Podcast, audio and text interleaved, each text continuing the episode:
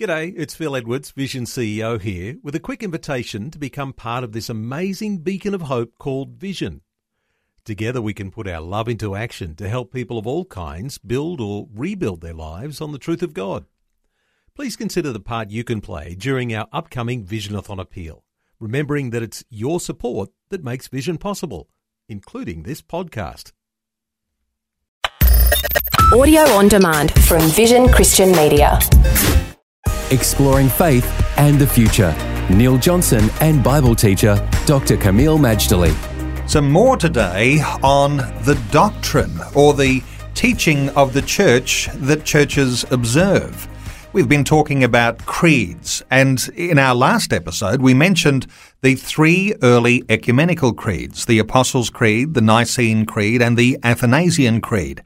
Out of those, Kameel, which one is most widely used in Christian churches? I'm going to just make an educated guess, but I believe it's a toss up between the brevity and beauty of the Apostles' Creed and the more comprehensive nature of the Nicene Creed. Now, I guess it depends on which church tradition you're part of. There are some, like the traditional churches themselves, that yes, these would be very familiar, but I dare say there could be some in the more evangelical slash Pentecostal mode that may not be familiar. At least the average person sitting in the pew, perhaps the uh, pastor is, but not the people themselves. So I think it's in between those two. But uh, at least with the Nicene Creed, you do get a pretty hefty coverage of both God Himself as well as what God actually does.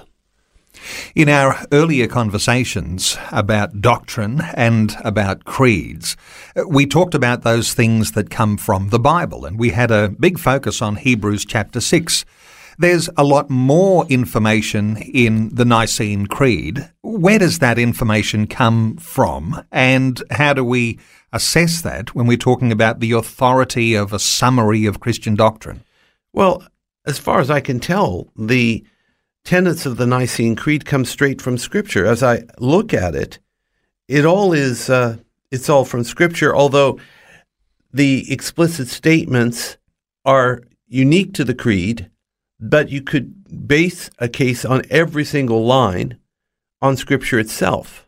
So, what the creed does is it takes the knowledge of God and the plan of God and the gospel of God and puts it in very systematic clearly recited, beautiful prose that can be memorized so that basically the person who memorizes it, if they believe what they're reciting, they have a strong foundation and the ability to discern when they're hearing error versus hearing the truth.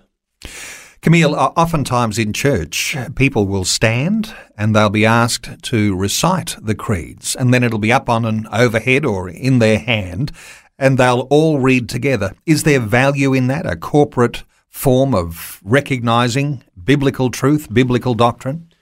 I believe the answer is yes. It does say in Scripture and in both Testaments the importance of reading the Word of God to the congregation. Remember that in the days of Nehemiah and Ezra, they were reading the Word of God and standing in the rain. And rain does happen in the Holy Land, but yeah, it is it is a special event. And again, Paul talks about it's important to preach, to do reading, to do exhortation, to uh, impart sound doctrine.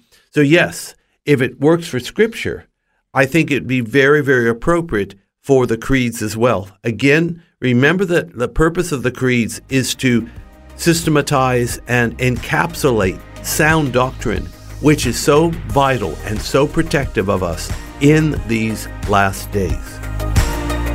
Faith and the Future with Neil Johnson and Dr. Kameel Majdali from Teach All Nations. For more from Dr. Majdali, including books and DVDs on prophecy, Bible commentaries, plus today's and other episodes of Faith and the Future, go to vision.org.au. Thanks for taking time to listen to this audio on demand from Vision Christian Media. To find out more about us, go to vision.org.au.